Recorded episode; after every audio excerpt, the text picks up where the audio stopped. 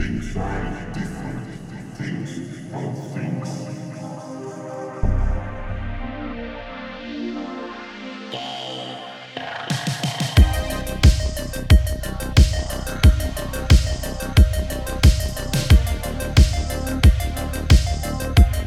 Che battito schifo che ho fatto.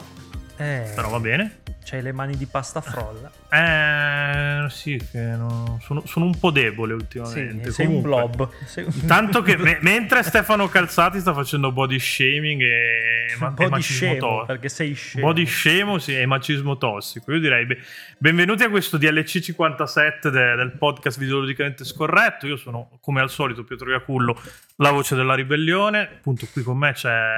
Per la compagine Game Romancer c'è il Commenda Calzati, saluta. Ciao, vai. Ciao a tutti. E abbiamo due ospitoni, visto che insomma l'argomento era caldo, ne parliamo sempre, volevamo fare una roba metodica, cioè abbiamo con noi i, i due ragazzi di, di Enciclopedia dei Videogiochi che, che a questo punto lascerei proprio parlare loro come da, da tradizione Game Romancer, dove l'ospite si presenta da solo, io non devo fare un cazzo tendenzialmente. E facciamo tutto noi allora, namaste, io sono Ace dell'Enciclopedia eh. dei Videogiochi.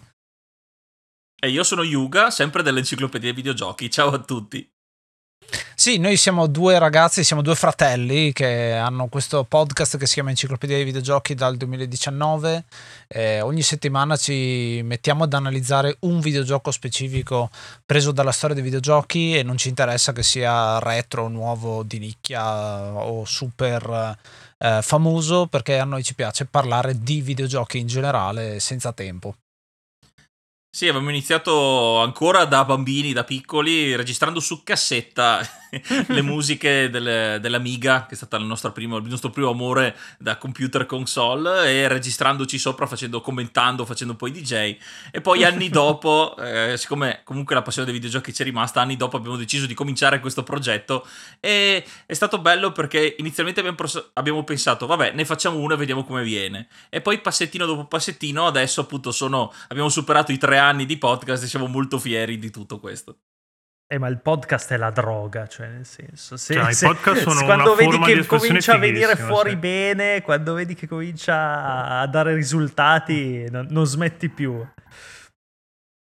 Ah, madonna, che inizio radiofonico, cioè registrando su, sulle cassette come proprio i D J. Mica sì. Sti, stile proprio sì, alla sì, vecchia. Abbiamo, abbiamo demolito una cassetta di Planksty, che è un gruppo che poi ho scoperto essere un gruppo folk irlandese che avevano i miei, che adesso nostri, valeva anzi. Un casino quella cassetta.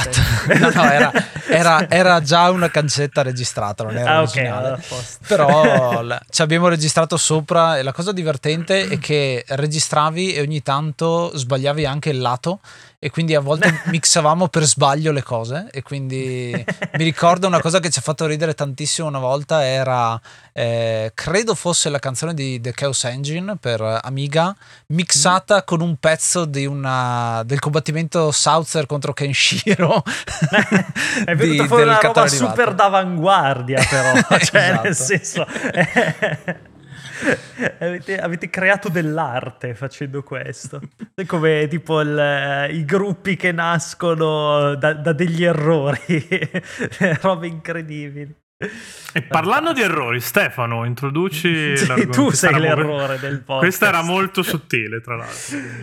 Di cosa parliamo okay. oggi qui? Parliamo di una roba sì che, come dicevi tu, ci, cioè, ritorna ciclicamente eh, nelle, nelle nostre spesso, chiacchiere. Sì. Perché effettivamente tutto quello che si può dire che tutto quello che stiamo vivendo adesso a livello di, di medium, cioè di, proprio di espressione, di gameplay, di, di serie anche che, che, sono, che, che ormai hanno una certa, una certa età, tutto si può dire che se sia nato dal duemilauno. Cioè, è, è, è abbastanza innegabile che molti semi abbiano cominciato a germogliare da, da quell'annata lì, che fu la, Beh, la, un... la prima annata di, di P S due, se non sbaglio, o la seconda. Non mi ricordo mai se era duemila. Mi duemila, pare duemila. Che la seco- la pre- sia la seconda. È uscito, è, uscito, è uscito a fine duemila, quindi sì, fine era duemila, appena nato. Sì. Mm. Esatto. Il primo anno di vita, diciamo, però, di, di P S due. E soprattutto quasi tutto uscì su P S due, cioè a dimostrare quanto fosse fertile quel, quel terreno, cioè... Mh, Era, era, d'altronde era quasi quasi monopolio, cioè se, se, era sostanzialmente se un monopolio. Pensiamo sì. al GameCube, poi il uh, Xbox è arrivata l'anno dopo No, forse lo stesso anno, alla fine dello ste- del duemilauno, perché ehm, Halo, il primo Halo è uscito nel duemilauno. Sì, sì, sì, no, eh, Xbox è arrivata sì. alla fine del duemilauno. Eh. Però, cioè, gran parte del fermento videoludico era proprio nel, sul terreno di Sony, cioè, ci sono pochi dubbi eh, più che altro, cioè, se non uscivi lì appunto o eri Halo sì. e allora potevi contare su tutto quel battaggio pubblicitario di, di essere l'esclusiva di punta della concorrenza, oppure non certo. esistevi, no? Sì, sì, sì. No, ma poi nel senso, diciamo che Sony aveva proprio coltivato nell'era, nell'era della prima PlayStation tutta una, una situazione per cui Capcom ti faceva le cose in esclusiva, Konami ti faceva le robe in esclusiva, aveva cominciato a creare studi interni e poi ci arriveremo con Ico. Quindi diciamo che proprio la, la, la situazione era già fertile per il lavoro fatto durante un'intera generazione precedente. Da quel punto ecco, di vista io romperei il ghiaccio così, direi facciamo un giro veloce, un gioco a testa di quell'anno lì e così poi, poi da lì magari ci spostiamo un po' su sui vari discorsi. Farei iniziare gli ospiti chiaramente per educazione, certo. visto che tu sei una merda tra l'altro questo, e non fai parlare le persone, però questo è un altro discorso. eh. E inizi tu? Sì, dai, inizio io con uh, un gioco che nel duemilauno era già uscito da un po', però ha avuto l'esplosione di, di vendite, del Roller Coaster Tycoon, uh, un titolo che è esploso tantissimo proprio grazie al fatto che è stato convertito su Xbox dopo essere uscito per Windows, e, ed è un uh, rivoluzionatore di, di genere, grandissimo. E io sono molto più affezionato al tre, però devo dire che il primissimo che è uscito lo giocano ancora adesso, quindi eh, decisamente mm. un, un titolo che, che ci portiamo dietro e che, come giustamente ha detto il Kumenda, posso chiamarti Kumenda?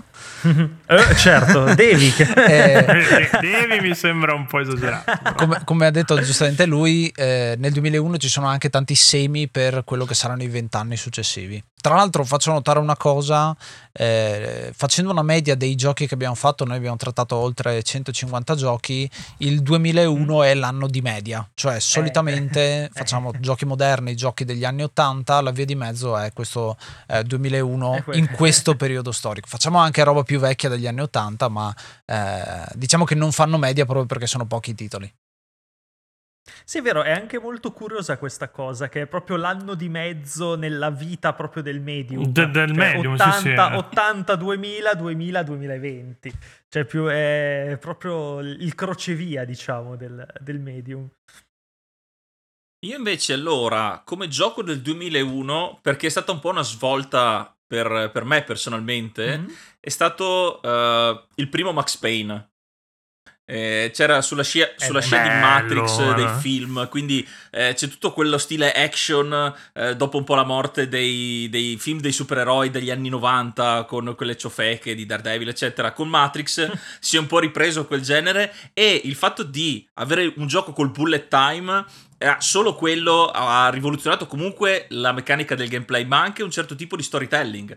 Eh, eravamo abituati anche agli sparatutto in prima persona con relativamente poca storia. Questo qui univa un po' vari generi eh, e quindi era come giocare un film però d'azione, quindi eh, eh, univa tutte queste cose qua, quindi era fighissimo eh, la, la, come l'hanno proprio fatto. E eh, appunto la svolta Max Payne, un, uh, un brand che ancora adesso ahimè eh, mi scende la lacrimuccia perché non ne fanno altri dopo il terzo, quindi però davvero quel gioco là è stato rivoluzionario.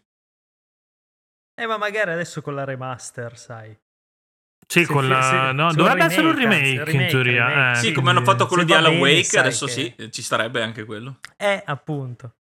Sì, sì, sì. Comunque sì, tuttora secondo me Max Payne è la cosa migliore che abbia mai tirato fuori Remedy in, uh, negli anni, perché comunque sugli altri titoli che, ha, che hanno tirato fuori qualche riserva ce l'ho e insomma la trovo. Invece Max Payne, però Max quel, Payne D N A, quel D N A c'è sempre, cioè nel senso anche in Control, cioè quel combat system, lascia stare che poi ci sono i poteri eccetera, sì, però sì, sì. C'è quella, quella garra che c'aveva Max Payne, cioè zero coperture, azione pura, vai, ti butti nella mischia, ammazzi tutti e... però gli cioè, manca gli manca tutta stile. Quella parte hard boiled che, che te lo teneva eh, beh, perché sua un po' la... hanno virato sì, eh. Quello era, era un po' un film di un film alla Hong Kong degli anni ottanta, film d'azione con appunto le riprese al rallentatore eccetera, unito al, al noir newyorkese quasi, cioè molto, molto americano. Sì, è una, è una cosa che e mi piace. Quindi sì, cioè era ah, infatti sì, come l'hard boiled di Hong Kong, mi viene in mente anche Stranglehold, che somiglia molto sì. a, a Max Payne, sì. proprio per, per quei film là. E, no, una cosa che ci tengo a citare di Max Payne... Con, con Jet Li, eh, era, no? Io non mi ricordo sì, l'attore. Sì, Jet, sì, Jet Li. Sì. Però forse. C'è una cosa di Max Payne che mi ricordo, è un ricordo che mi porto sempre, infatti l'abbiamo anche detto nell'episodio, comunque ogni volta che ne parliamo con Ace ce lo ricordiamo, è che... noi l'abbiamo giocato dopo averlo finito eccetera, dici ok non c'è longevità perché hai finito la storia, non ci sono vari finali come può essere sì, adesso sì. Noi invece mi ricordo che abbiamo perso le ore a ricaricare i salvataggi per gli stunt, cioè per far esplodere nei momenti Beh. giusti le persone, perché anche il sistema ragdoll sì, sì, permetteva sì. Una, eh, una essere come un regista. Sì sì sì, no è vero, ma anche proprio cioè rigiocarsi determinate sequenze che molto fighe ah, sì. cioè, mh, esatto cioè mh, circoscritte, cioè quei momenti circoscritti che ti facevano proprio alzare dal divano sì, Max... che è una roba che si è andata un po' a perdere, no? Con l'approccio un po' più open world, un po' più fluido all'interno. Beh, sai, della...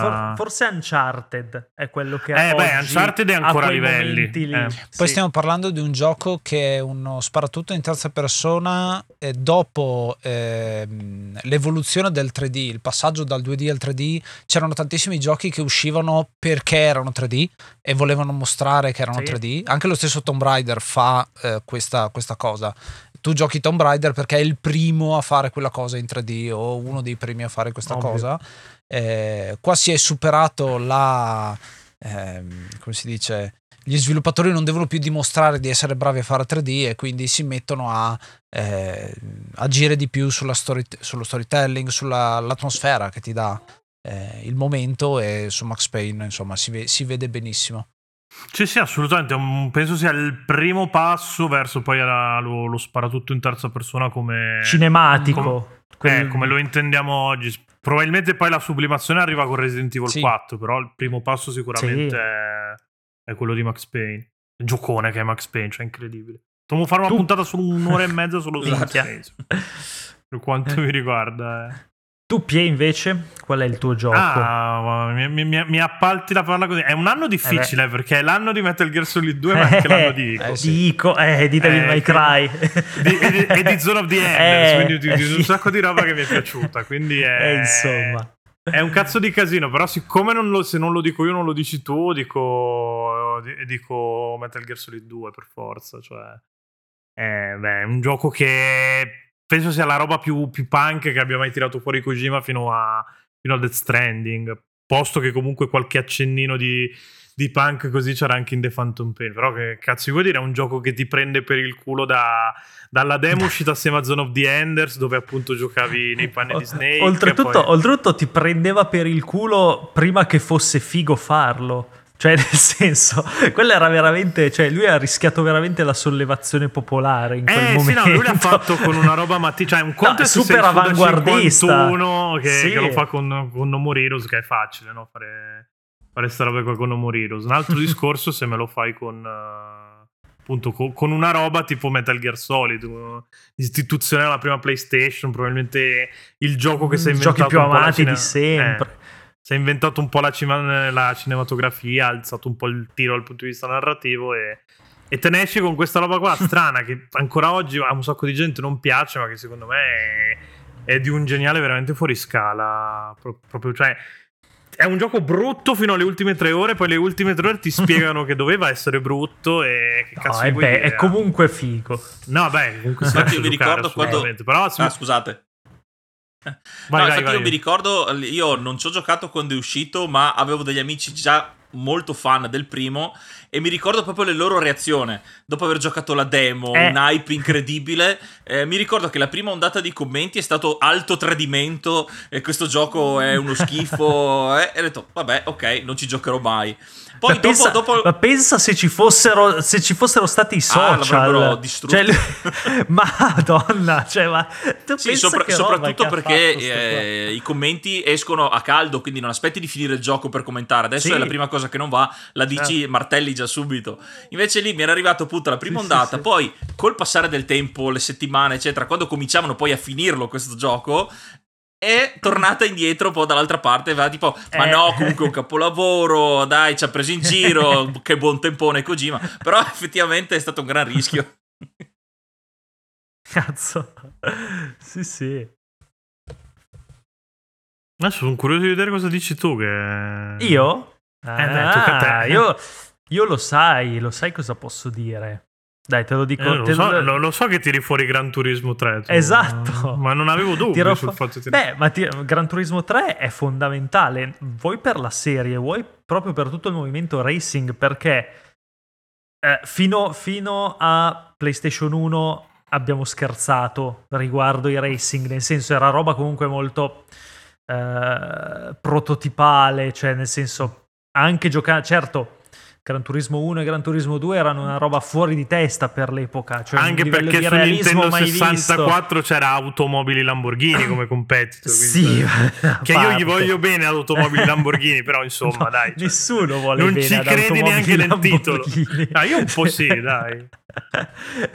Però cazzo, con Gran Turismo tre, cioè a parte che Gran Turismo tre lo giochi adesso o vuoi su un emulatore o vuoi su un su P S due normalmente, è ancora un gioco che è invecchiato benissimo a livello tecnico, cioè è pazzesco ancora oggi. Certo lo noti che è un gioco del duemilauno, ma non così tanto come lo noteresti nel primo Burnout, per esempio, un altro gioco che è uscito nel duemilauno, per dirne per tirarne fuori un altro. Parlando poi di, di, di momento in cui dovevi fare il regista e far esplodere le cose, esatto, eh, alla Max Payne.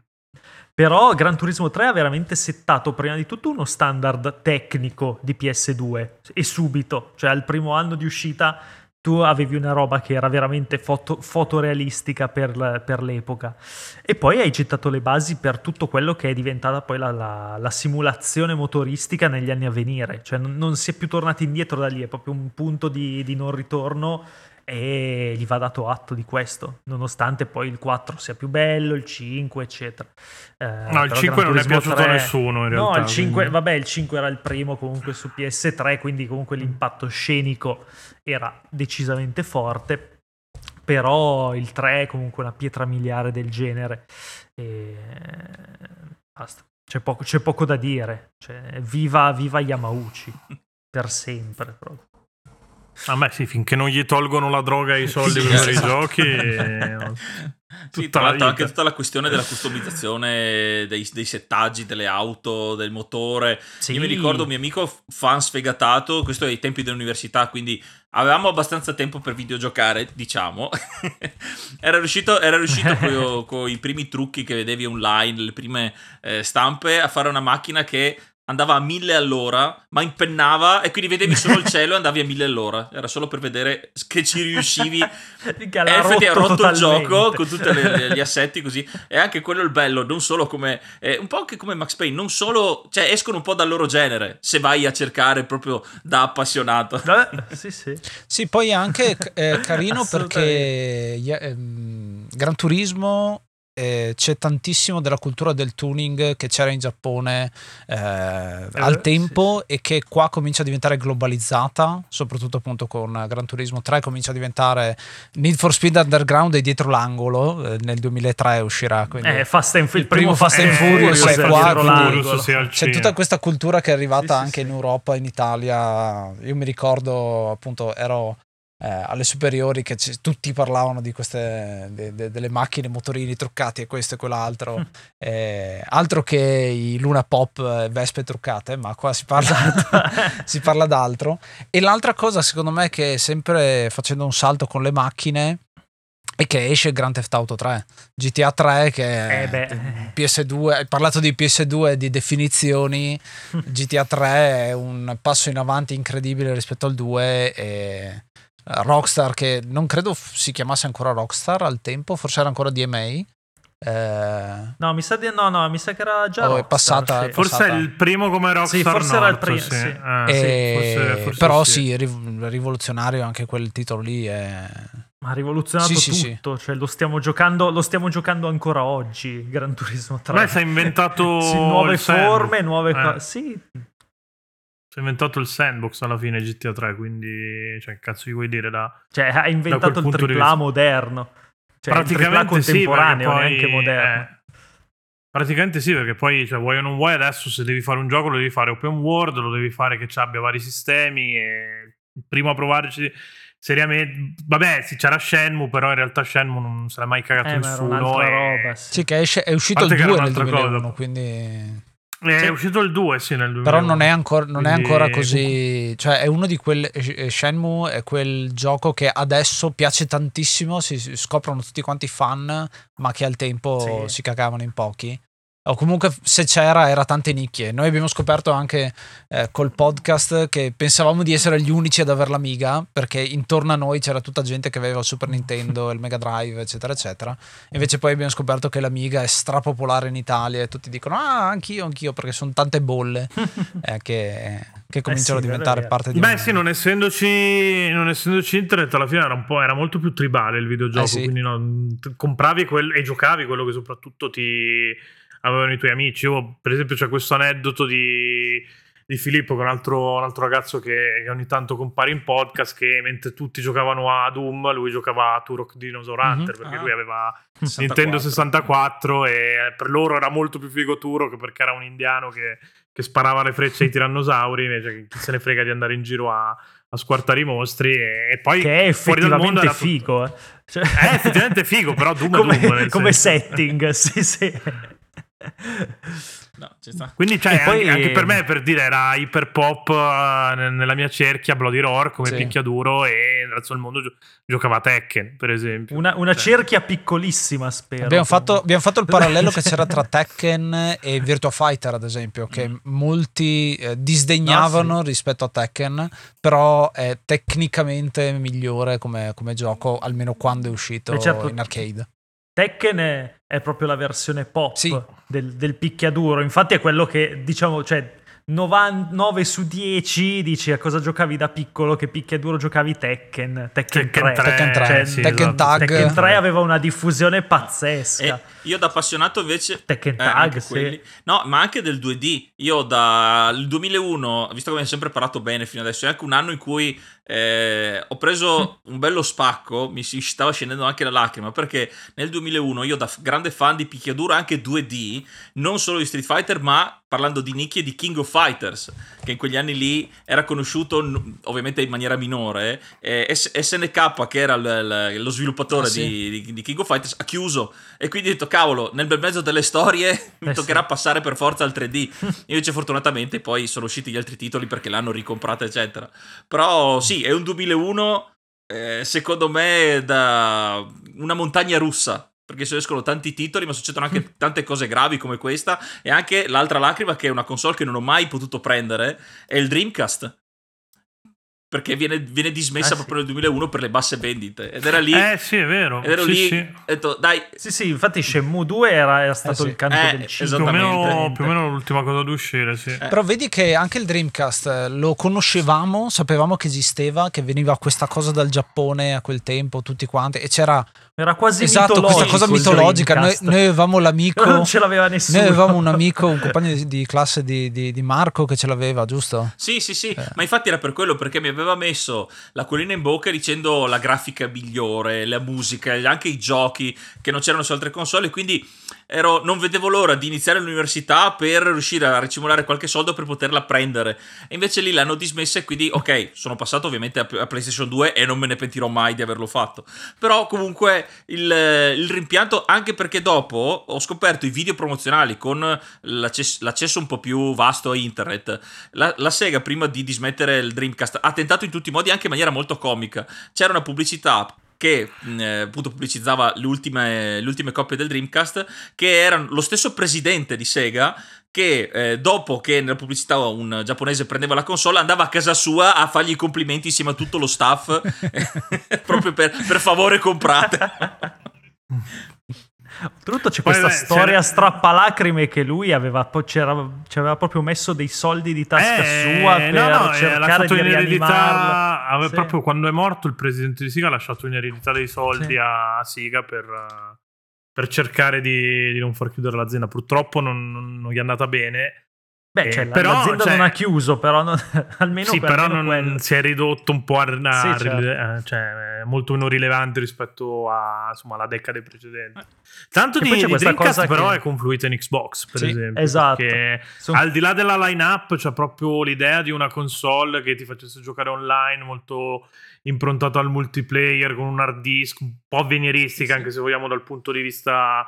tecnologico. Microsoft l'ha, l'ha presa lì all'inizio, poi si parlava con insistenza del fatto che volessero proprio una, una retrocompatibilità fisica. Tra l'altro Dreamcast, se non sbaglio, girava su sotto una, una mod di Windows, uh, di, di quello di quello embedded del Windows C S, sì. E infatti era anche molto facilmente piratabile per, uh, per, quello. per questo. Però sì, cioè Xbox poi vabbè, a parte il fatto che gli deve tantissimo per i vari sigarelli, Jet Set Radio Future, eh sì, eccetera, Dragon, gli... Panzer Dragon, Panzer Orta. Dragoon, eh, sì. sì, sì e, un e, sacco e di se, roba. Senza contare che il Dreamcast era anche famoso per il, il primo MMORPG per console, Phantasy Star Online, che poi Phantasy hanno preso Star, poi tutto sì. Quindi anche l'idea quella di poter giocare online su console è davvero un peccato, però fortunatamente siamo riusciti, Beh, lo stesso anche adesso sì. con l'emulazione, per quanto sia difficile emulare il Dreamcast alla perfezione, però ci stava. Sì, è una cosa, è una cosa, è una cosa che è arrivata che... un po' in anticipo. Scusa? Vai, vai, sì, vai, è una vai. cosa, quella del Dreamcast e del fallimento di Sega, interessante perché ha, un, ha molto a che fare con eh, la globalizzazione, secondo me. Il fatto che non hanno aperto così tanto le porte a tutto il mondo e hanno voluto rimanere un po' sulla propria idea. Eh, una cosa che ad esempio Nintendo non fa, e fa benissimo, insomma, a cambiare direzione, a aprirsi tantissimo, ma anche Xbox nasce proprio grazie al fatto di essere globale, cioè. Di essere per tutti, di essere in tutte le case, dappertutto, in, eh, da, da, dalla, dall'Australia contemporaneamente, di qua e di là. Si stanno avvicinando anche le date di uscita dei giochi, tra l'altro, perché prima uscivano a anni di distanza, qua cominciano ad esserci pochi mesi eh, tra una e l'altra. E, e questa cosa si vede poi anche nei franchise che diventano, dal Giappone escono e diventano internazionali. Eh, mi viene in mente Fire Emblem, che nel duemilauno eh, nel duemiladue arriverà in Europa, ma nel duemilauno esce, la, esce dal Giappone eh, il, set, il um, Fire Emblem sei esce. Eh, il primo per eh, esatto. Game Boy Advance. E poi su Game Boy Advance abbiamo ad esempio Advance Wars, che molti pensano certo. che sia il primo gioco della serie, in realtà deriva da uh, Famicom Wars, appunto su, uh, esatto. su console uh, casalinga, però appunto non era mai uscito da, dal, dal Giappone. Questa cosa si vede tanto adesso con uh, uh, la scena del romacking, con le traduzioni amatoriali, perché dal duemilauno indietro c'è il mondo da tradurre di, di, di cose, mentre dal duemilauno in avanti cominciano ad esserci molto, molte più cose, eh, traduzioni ufficiali, ecco.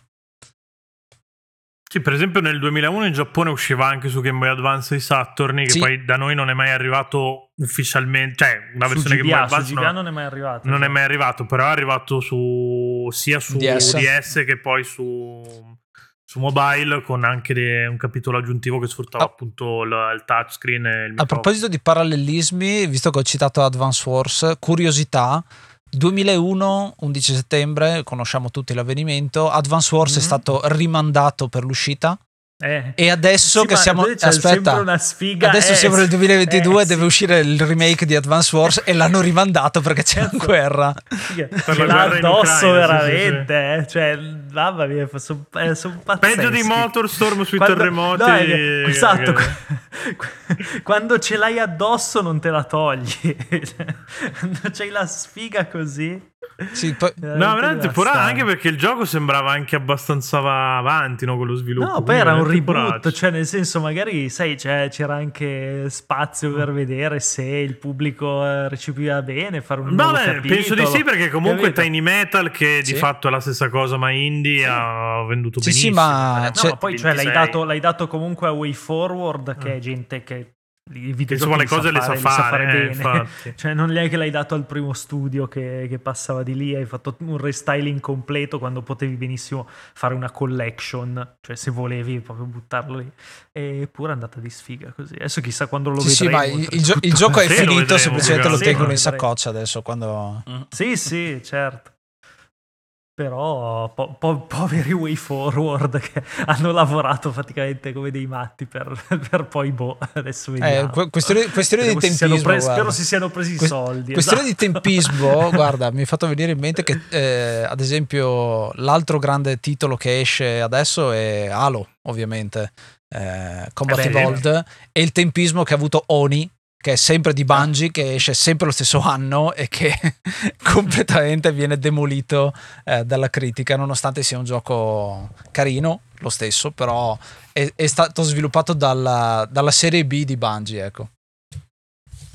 Sì, sì, oltretutto Halo nel duemilauno ha letteralmente cambiato la scena anche lì, perché prima il, lo sparatutto in soggettiva con su quell'impostazione, era, cioè nel senso molto con, difficile da giocare, con la telecamera completamente manuale, nel senso non come Doom. Doom aveva un movimento, nel senso aveva sinistra, destra e sparavi, mm-hmm. quindi era, era già molto più facile portarlo su console. Infatti poi c'erano anche tutti i cloni, io mi ricordo Alien Trilogy, sì. per esempio, sì, su, sì, su P S uno, vabbè, che era, Nuke, era esattamente ne... un Doom, sì, ne, Duke, ne è usciti quanti ne vuoi, eh.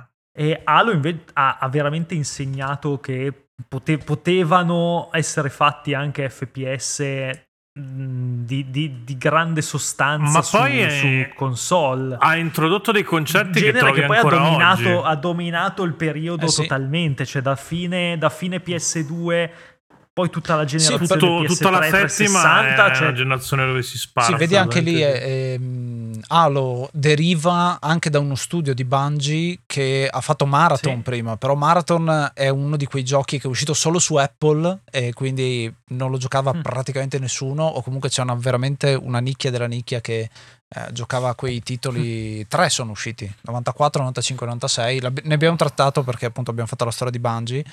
E quando è uscita l'Xbox, sempre discorso globale, facciamolo uscire ovunque, spacchiamo il mondo con, con questo titolo, e effettivamente hanno fatto il jackpot poi. Lo stesso anno doveva uscire su, su macOS come, come strategico, se non sbaglio, in tempo reale. Sì, sì, sì, la, pre- la prima edizione era un'evoluzione di Myth, che è un altro gioco di Bungie molto, eh, molto figo, che è un R T S, se vogliamo, un po' Total War, sì, sì. assomiglia?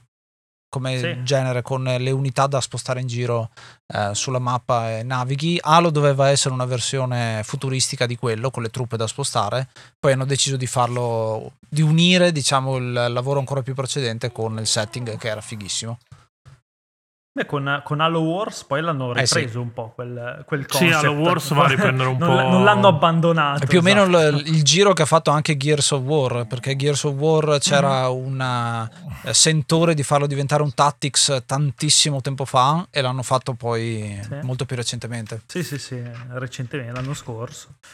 Sì, Tra sì. l'altro Halo ha portato dei concetti che poi sono rimasti nello sparatutto ancora oggi. Per esempio la, la barra della salute a ricarche lì in realtà era lo scudo, perché avevi sia la barra sì. della salute normale che, che il sovrascudo. Anticipo un po' che è quella che è la salute che, che si ricarica da solo eh, dei Call of Duty tendenzialmente, no? O comunque degli sparatutto quelli un po' più, più action, dove, perché prima insomma su Doom e su Quake avevi la barra della salute tradizionale e dovevi, e dovevi, e dovevi andare in giro per la mappa per, per cercarti i medikit. Qua invece appunto introducendo il concetto di sovrascudo sì. sono riuscito ad aumentare ancora di più il ritmo, molto la, più la dinamico sì. yeah. E tra l'altro ci sono dei livelli dove le, le mappe si aprono veramente tanto. Per esempio il secondo livello de, di, di Combat Evolved è, è quasi sandbox da quel punto di vista lì, vero? Anche molto meno hardcore rispetto a quelli che erano gli F P S di una volta, insomma, quindi diventa certo. tutto più giocabile da, da, dalla massa. Sì, sì, no, molto, molto più accessibile. È un processo, è un comunque... processo che stiamo vivendo ancora adesso, quello di rendere più accessibile il videogioco a tutti, no? Beh, beh, sì, assolutamente. Poi vabbè, ci sono le serie che, che lo sono sempre state, tipo appunto i Kirby, uh-huh. che tendenzialmente sono sempre state una roba un po' più più abbordabile, però sì, cioè, l'abbiamo visto quest'anno con Elden Ring, sono riusciti a far giocare un Souls-like, o insomma chiamatelo un po' co- come volete a seconda delle scuole di pensiero, a un po' a tutti, senza snaturare nemmeno troppo il concept, perché comunque alla fine quando ti deve picchiare ti picchia, cioè io su Malenia ho perso comunque quattro giorni, quindi ma fa un culo a loro tra l'altro e a sbagliare i design dei, dei boss, però questo, questo è un altro discorso. Sì, secondo me il fatto Eh, ah, scusami. Vai, sì. No, secondo me il fatto di questa accessibilità nuova a uscire un po' dalla nicchia eh, di determinati dogmi di alcuni giochi eh, sia stato anche in parte perché dovevano lanciare queste nuove console. Nel duemilauno abbiamo detto appunto esce l'Xbox, la PlayStation due è appena uscita e sta dominando il mercato, quindi dovevano avere dei titoli d'impatto ma comunque accessibili. Stessa cosa anche la Nintendo che esce col GameCube e con il Game Boy Advance. Quindi il fatto che abbiano pensato a eh, pensato fuori dalla scatola, quindi non dare un classico gioco eh, per un determinato audience, ma allargare eh, un po' il tiro in modo che da accaparrarsi più persone possibile, quindi dal punto di vista commerciale, questo proprio la creazione dei videogiochi è particolare, un po' negativa da un punto di vista perché è meno creata per videogiocare, un po' più per commercializzazione, però stiamo parlando comunque di mega corporazioni che devono guadagnarci. Quindi è un po' questa console war che in questo caso qui ha fatto più bene che male, perché comunque sono usciti veramente una marea di titoli e c'era veramente l'imbarazzo della scelta. Forse anche il fatto che la PlayStation è uscita leggermente prima ha dato lo stimolo in più sia a Nintendo che a Microsoft per dare quel, quel passo in più, quel gradino in più per buttare fuori dei giochi memorabili. Eh, quando devi inseguire devi rischiare. Cioè, eh, ma poco, infatti Game, GameCube ha rischiato tantissimo ne, se, sì. se vai a vedere un po' in quello che sì, è sì, la, sì. la storiografia di Nintendo, al di là di cioè, vabbè è uscito, lo, è uscito il Mario Kart più strano sì ma, beh, ma poi nel senso per me il simbolo di GameCube, a parte tutto, cioè Mario, Zelda, ok, il simbolo di GameCube per me è Metroid Prime, che è direttamente figlio sia di Halo sia di una mentalità che andava a voler rivoluzionare i propri classici. Cioè, mh, cazzo, fai un Metroid tre D in prima persona eh, con quell'impostazione lì così aperta, cioè è veramente un'idea quasi folle. E infatti non è uscita dal Giappone quell'idea, ma è l'idea di Retro Studios. Ma poi è, è molto, molto anche sintomatico del fatto che parallelamente appunto a GameCube, che sperimentava, per esempio nel duemilauno usciva anche Luigi's Mansion tra, certo. tra altre cose, così per buttare un altro nella, nella rotazione, e Game Boy Advance di fatto era uno S N E S portatile invece, quindi hai certo. Mario Kart Super Circuit che di fatto è un, è un Super Mario Kart un po', un po' adattato a alla console, hai Tekken Advance che tra l'altro se non sbaglio è anche quello duemilauno duemiladue se... non, lo, non lo so però sì cioè, poi è era di quegli pazzesco, anni lì comunque, cioè, per come faceva, no, no, è... come faceva il sì, tre D, no, esatto. Cioè nel senso è una roba che non giocheresti mai più nella vita, no, però, no, dico, però per cultura lì... personale sì, eh, sì, appunto sì, vederlo sì. almeno una volta ci sta, sì sì sì è pazzesco era... Per me mi ricordo un, v- un V-Rally tre su, su, game, su G B A che era incredibile, cioè totalmente poligonale. Boh, cioè una roba, era una roba da P S uno praticamente, ma vederla lì su quello schermino lì è... mi fece veramente andare fuori di testa. Sì, col discorso proprio del, di avere la console portatile, di avere il Super Nintendo portatile, appunto il Game Boy Advance, è la prima volta nella storia della, delle, delle generazioni dove puoi vendere due console nello stesso tempo e soprattutto hai una, hai una nuova console dove puoi fare tutte le robe vecchie riedite. Eh, sì. Super Mario Advance molti hanno giocato a quello eh, che sarebbe il remake certo. del due eh, che tra l'altro no... sì. era, era la versione occidentale sì, sì, del sì. due sì, sì, era, sì, era... era un reskin di eh, Doki, eh, Doki, sì, sì, esatto. Doki Doki Panic, bravo, era un reskin di quello, quindi sono uno dietro l'altro. Il Game Boy Advance è molto sottovalutato perché in tanti dicono il D S, però qua siamo un attimo prima forse sì, eh, sì. Per, per diversi aspetti, proprio perché anche lì il mercato è stato molto eh, condizionato da quella che è la pirateria. Eh, c'erano una marea di marchingegni dove tu potevi metterti le schede S D che cominciavano eh. a essere inventate in sto periodo qua. C'è anche quello, tra l'altro, adesso che mi viene in mente. Eh, però sì, la, la, la pirateria su, su Game Boy Advance c'è. Un altro passaggio tecnologico in generale è che abbiamo cominciato ad avere supporti eh, portatili diversi, schede U S B, eh, questi, queste, queste device un po' diversi dal disco e dal, dal floppy, che forse hanno aiutato anche a far girare di più i videogiochi, fondamentalmente. Sì, P S P si era inventato l'U M D, che era una, una via di mezzo tra un eh. disco e una cartuccia, alla fine. Formato strano che poi per fortuna è morto lì perché era scomodo in culo, però insomma me lo provava. Sì, e comunque anche lì la P S P aveva eh, la, una scheda U S B, per carità, fatta apposta, aveva proprio la sua Sony, sì, sì, però sì. Lì ci si riusciva in qualche maniera a caricarci dentro... La Magic Gate. Quindi, quindi hanno fatto un autogol in un certo senso, hanno permesso di usare la chiavetta sì, che sì, ha eliminato sì. l'U M D. Esatto, che era le, poi... le stesse memorie che usavano sulle loro fotocamere, sì. tra l'altro, quindi a livello di proprio commerciale era un, un device solo. Quella scheda lì era una porta aperta all'emulazione, cioè io ce l'ho lì la P S P con tutto l'emulatore dentro eh, proprio caricato sul, sul Magic Gate. Eh beh, come retro console ci, P S P Minchia. Anche Vito secondo me eh, ci, stanno, ci stanno di brutto, cioè gli mancano due tasti secondo me, sì. perché comunque hai soltanto due due dorsali invece che quattro, però sì, sì. però sì cioè, cioè, riesci più o meno a far girare. S N E S te lo giochi molto tranquillamente, sì. per sì. esempio. Addi- addirittura alcune versioni eh, ho visto G B A. Che facevano girare i giochi Dreamcast fluidissimi a sessanta frame per secondo, quindi minchia, veramente pazzesco. Devo, oltre sai che non ho mai provato a far girare un Dreamcast su, su P S P, devo provare perché... Sì, l'ho visto su P S Vita, non so, so, se, sfizio, non so se la sulla eh. P S P, però sulla P S Vita sicuramente. No, sulla Vita, Vita. Sì, sì, sì. Eh no, comunque, però cazzo, interessante. Vai. duemilauno, anche grandissima sperimentazione, proprio fine a se stessa, e penso a Ico, mm. appunto, ma anche a Devil May Cry. Cavolo. In un certo senso. Beh, sì, per come è nato, per come è nato Devil May Cry. Devil May Cry doveva essere Resident Evil quattro, cioè doveva essere una delle tante cose che doveva essere Resident Evil quattro. Con le spade era... e i demoni. E a un certo punto Mikami mi ha detto a Camilla, senti, eh, facciamo che ti fai la, la tua serie che... E che avevano inventato. Av- mi piace mi piace perché un anno poi dopo, un paio d'anni dopo l'hanno segregato in Clover Studios, che era tipo esatto. lo sgabuzzino dei matti di, di Capcom. E che quell'anno avevano inventato team di tutti i tempi, oltretutto. Non so se avete presente i dadi da improv, quelli che lanci e c'è una figura sopra e, e fai una storia con quello che c'è, c'è sopra, sì, e eh, praticamente eh, sì, la sì. gente a quel tempo prendeva i dadi, li lanciava e diceva ok, spade e demoni, vabbè, facciamo un gioco. Oppure sì. eh, che, che ne so, eh, graffiti e, e snowboard, esce S S Stricky, che è uno dei giochi più belli mia, e sì, sì, godibili del, del, del duemilauno, secondo me. Mi ha fatto appassionare a un gioco di corse che io non sono tanto fan del genere, però eh, fighissimo, pazzesco, con, pazzesco. con David, Ar- David Arquette quella... che, che grida all'infinito. Sì, c'era tutta quella wave poi di...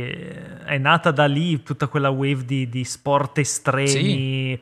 super matti, cioè mi ricordo poi anche, diciamo, i, i Tony Hawk c'erano già, ma sì. non erano così matti. Non erano così matti come quelli. Uscì il tre, oltretutto, nel duemilauno, mi pare, sì.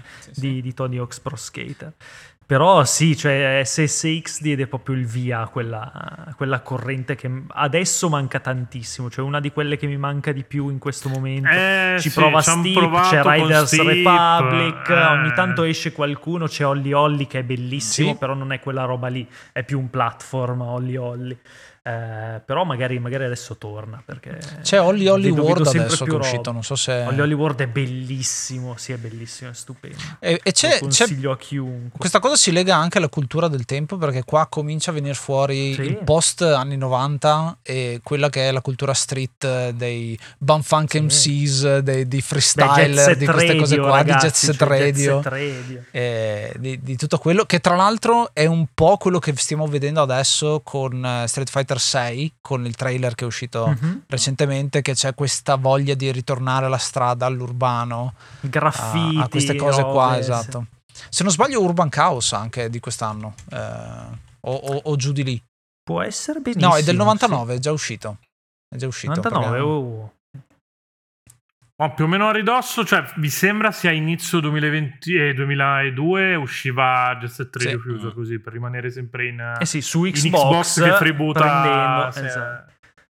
eh, che freebuta Sega, però beh, a parte che è uno dei giochi più punk della, della vita, cioè addirittura quasi cyberpunk per, per le tematiche che mette, mo, molto più cyberpunk di, di cyberpunk, cyberpunk. duemilasettanta per quello che conta, visto che non è un gioco tanto cyberpunk da, da quel punto di vista là, però Però sì, è, è vero che poi sono anni tanto, tanto anche puntati su, su questo tipo di rappresentazione sportiva che poi un po' si è, purtroppo si è andata a pe- perché è andata un po' a morire l'arcade, no? Nello sì. sport, anche adesso quando esce qualcosa sì, è, sp- è, c'è, è più virato più sulla realismo, simulazione. Esatto, sì, si eh. è puntato di più sul realismo anche quando facevi questo tipo di, di videogiochi, cioè... Adesso mi viene in mente The Senders, che è un gioco che avranno giocato in pochi, è un indie di, di, di mountain bike, che è molto S S X, è molto figo. Ah, però... è quello che è su Game Pass, ci stavo giocando sì, l'altra sì, sera. C'è su Game Pass, è molto bello, sono impazzito. Bello. Però bellissimo. È un piccolo, è un, è un esempio piccolo, cioè nel senso a, anni fa quel gioco lì lo facevi, lo faceva uscire E A so, in pompa eh, magna, cioè sì. Capito? Eh. eh. E adesso un po', un po' così. Scrivevi Tony nicchia. Hawk davanti o un altro nome così grosso. Beh, e... c'era Dave Mirra, sì. Dave Mirra, Dave quello Mirra. Dei B M X. Poi c'era anche Aggressive Inline, che era quello del, dei pattini. Dei rollerblade. Come... il rollerblade più realistico di, di Jet Set Radio, però sempre, sempre abbastanza male. Facciamo lo spottone anche a Roller Drama in uscita più o meno presto da, del caro Pietro Polsinelli, che so che ci ascolta. Ah, cazzo, è vero. E quindi... ha preso anche i soldi dal, dal tax credit, quindi sono molto eh contento beh, allora. Io per... Adesso, quando, quando ci vuoi fare il bonifico per esatto. la pubblicità che facciamo, sai che... Così, no? Visto che adesso ti ballano no, que, que, que, quelle mille euro così in più. Tra l'altro... sai che siamo qui a disposizione. Pa- parlando sempre di giochi sportivi, è anche l'anno in cui parte P E S... con il nome Pro Evolution sì, Soccer, primo perché Pro Evolution Soccer che, che parte proprio adesso, si chiamava prima Winning Eleven, lo si chiama ancora a livello giapponese, sì. Ma c'è la versione globale adesso, quindi un altro eh, titolo che va a uscire dal Giappone, essere internazionale in tutto e per tutto. Per fare un successo pazzesco, eh sì. Cioè, che è andato avanti per tutta la generazione, perché, ah. perché poi cioè, il primo numerato, cioè l'ultimo numerato è il sette, poi forse... è uscito un anno di pausa e... è il duemilaotto. Se non ricordo male, il primo FIFA che risuperò P E S fu tipo il duemilatredici. Una roba sì, del genere. Sì, esatto, c'è stato tutto il tutti primo gli anni... FIFA che tornò in cima. Sì. O giù di lì, dal duemiladieci in poi si erano un po', un po' cinquanta e cinquanta. Però P E S ha dominato veramente per sì. dieci anni. Cioè da... no, beh, tutta la generazione sì, PlayStation due giocavi a Pro Evolution Soccer. Sì, stato... e sembrava una roba cioè, pazzesca. Scaricare le, le mod. Sì, sì, sì. Cioè, un gioco comunque giapponese. Mh, cioè, FIFA alla fine, in, prima di, di P E S, era comunque dominante nel, nella scena sportiva. E poi, cioè, lì è veramente il, il gameplay che, non, nonostante la mancanza di licenze, nonostante tutto, il passaparola fece... Mh, dei danni pazzeschi a Electronic Arts in quel senso, perché mm, sì. veramente cioè, c'era un abisso a livello di gameplay tra, tra P E S e eh sì. FIFA in quegli anni. Sì, e contare che per E A uscivano già tutti eh, da qualche anno, tutti non solo calcio, tutti i tipi di sport. Sì, certo, N B A gli anni, Live, quindi, Madden, sì, eh, sì. Quindi P E S ha fatto una gran cosa. Ci tengo a citare in italiano Luca De Capitani, che era quello che faceva eh, il commento sportivo. Lui fa ancora il commentatore in Rai, credo. Sì, infatti, che tra l'altro io l'ho scoperto sì, col, sì, pe- sì. col, con P E S, io non sapevo facesse effettivamente sì, sì, il commentatore. L'ho rivisto sì, anni sì, dopo sì. e ho detto, ma io questa voce la conosco. L- Linea esatto. Luca De Capitani, ho detto, oh cavolo! Inconfondibile, poi. No, beh, ma quella è stata una grande lotta in Italia particolarmente, ma proprio per questa cosa qua dei commentatori tra Bulgarelli da una parte. Eh, sì. È stato, no. pro, pro, tornando su, su P E S, è stato proprio un anno incredibile per Konami, perché appunto abbiamo già citato una marea di giochi, eh, esce Silent Hill due, esce Madonna, eh, Silent Hill tutta questa eh, cosa, molti due, non si ricordano eh, che sono usciti i capitoli migliori di Dance Dance Revolution, anche a proposito di cultura pop e di musica punk e tutto quello. eh, Dance Dance Revolution uscirà coi cabinati quattro, cinque, sei, perché il sei, che è il Max, uscirà nel duemilauno, eh, a fine duemilauno, e sono quelli che tirano fuori le canzoni che poi diventano in tutti i mix successivi. Eh, se tu andavi al tempo, andavi al Warner Cinema, quando si chiamava così, eh, Warner Village si chiamava addirittura, eh, sicuramente nella sala giochi che c'era lì trovavi un, uno di questi cabinati, e tornei su tornei che si facevano. Diven- fu un po' un precursore quasi di tutta la, poi la, la generazione Wii, ma sì, wave quella... musicale, eh. Sì, ma comunque era proprio il gioco per tutti, cioè tutti ci provavano. Se lo beccavi al bowling piuttosto che al centro commerciale, dico in Italia, che magari le sale giochi erano già un po' più in decadenza in quegli anni. Eh, comunque cazzo, cioè il gioco che ti mettevi lì e c'era veramente chiunque che ci provava, la monetina la buttava dentro. Eh, ma si vede, eh, si vede proprio che in quest'anno qua particolare te- le tentavano tut- cioè, eh, la congiunzione astrale. Eh, esatto, ma proprio anche per il fatto di creare qualcosa, di voler creare qualcosa di nuovo con questi nuovi mezzi. Quindi abbiamo passato sì, il Millennium sì. Bug, quindi andiamo, buttiamo tutto quello esatto, che abbiamo. Siamo salvi. Cerchiamo di fare tutte le cose più varie e effettivamente ha funzionato quasi tutto alla fine, quindi... Persino Final Fantasy dieci, che dieci sì, uno degli ultimi capitoli veramente universalmente apprezzati. È l'ultimo di Squaresoft, no, non, nonostante, sbaglio, ci sia, l'ultimo di Squaresoft, nonostante sì. ci sia protagonista Meg Ryan, è comunque un esatto. capitolo con successo. Cazzo, questo è sai è che vero. È vero, me la, non ci avevo mai pensato, ma è assolutamente grandissima vero. Meg Ryan che si è prestata in questo ruolo maschile avanguardista proprio. Anticipando di anni la esatto. tematica sul genere, così. Oltretutto, no, comunque sì, tor- è uscito un macello di roba. No, ma tornando, tornando un attimo su Ico, che sì. all'epoca, all'epoca mh, non, non fece successo, cioè non si può parlare di Ico come un successo commerciale. Fu... Vabbè, non si può parlare di Ueda in generale come successo a commerciale. A parte, lascia stare. Però um, fu riscoperto molto dopo, io l'avevo ripetuto forse in un altro podcast, eh, fu il primo esempio, cioè sulle riviste si cominciava a parlare di videogioco accostato all'arte proprio con sì. Ico.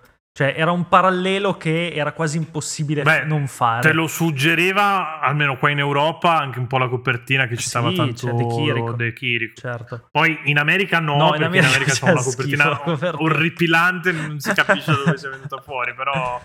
Però da noi sì, io, io non, lo dico sempre, non nascondo che la prima volta che ho pensato che i videogiochi potessero essere arte...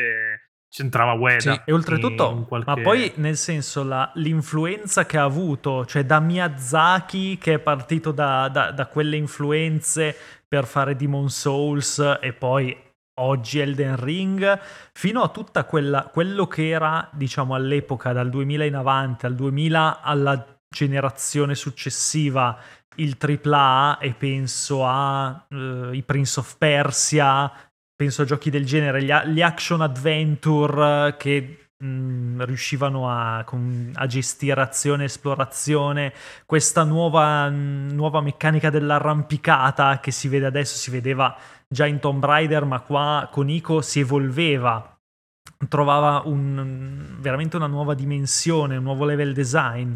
Eh, veramente nel suo, nel suo non essere un successo commerciale ha veramente influenzato Beh, soprattutto gli altri sviluppatori sì. mh, per, per anni e anni, e soprattutto oh, a sec- Bulino ha detto l'avessi fatto io potrei morire contento. Ah, beh. Insomma, una persona che diciamo che non è stato così tanto generoso con i complimenti no, verso, verso gli altri. Cioè, anche perché sì, anche già, poi già Bulino studio, era io so io voi non siete in sì, casa. Japan Studio ha sempre fatto dei videogiochi che secondo me è come considerare dei, dei vini.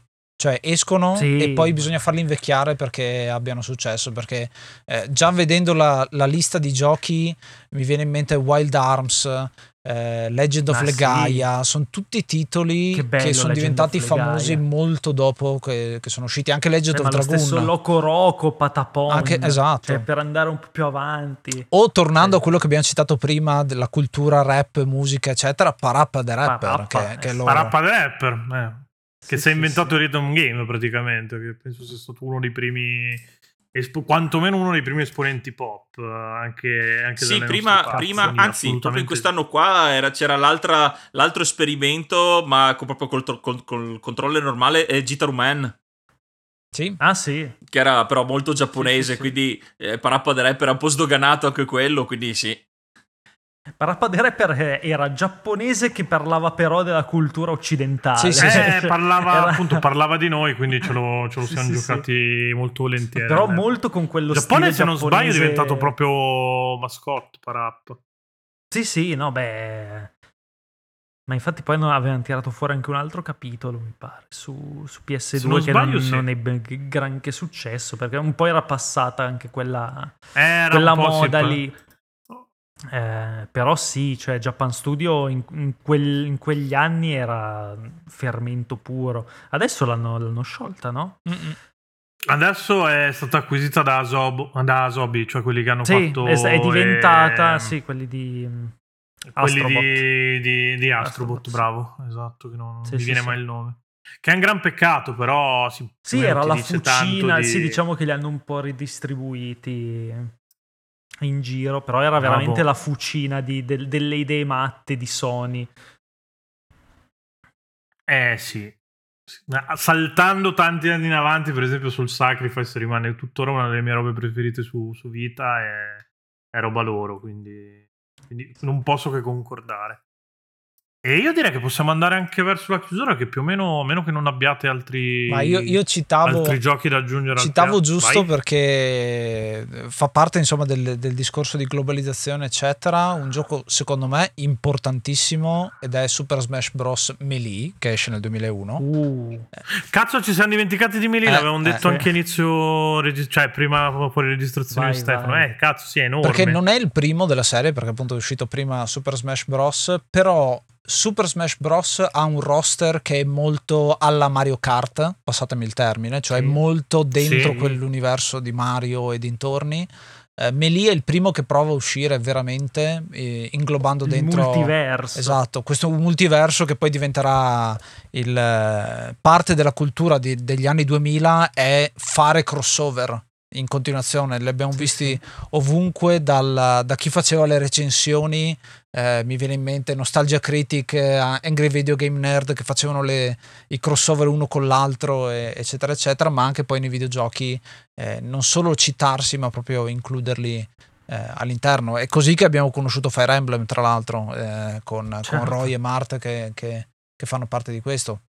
Cosa fighissima, perché eh, non solo vai a fare crossover eh, all'interno della stessa console, ma poi comincia anche a farlo tra diverse console, che è un'altra cosa che non fa eh, Super Smash, ma cominciano a fare anche gli altri giochi. Sì, e pensare che anche certo. eh, Melee negli anni, nella comunità dei, dei picchiaduro, dei mondiali, degli, dei tornei, mm-hmm. viene usato ancora oggi. Cioè, c'è mm. Smash Ultimate come ovviamente il portabandiera della Nintendo, però ci sono comunque i tornei di Melee, perché è rimasto talmente tanto nel cuore, forse quello più longevo, eh, e sì. parlo appunto da comunità, da community, eh, dei, dei picchiaduro, e proprio per, per questo, per questa anche uni, eh, anche unito fan di diversi brand, per questo magari sì. eh, e, sì, e sì. ovviamente adesso in, con Smash Ultimate ancora di più, cioè il fatto di avere un tuo personaggio preferito che non c'entra niente magari con l'idea di Super Smash, averlo dentro ti porta dentro. Sì, tra l'altro sì, ci sì, sono... beh, Ultimate è diventato un'enciclopedia praticamente. Sì, es- decisamente, per due, per due aspetti. Uno è Smash Ultimate, che ha cominciato a includere personaggi appunto di picchiaduro molto più famosi, eh, ci sono, c'è Ryu, Street c'è Fighter, Terry Bogard, no? C'è un sacco di gente.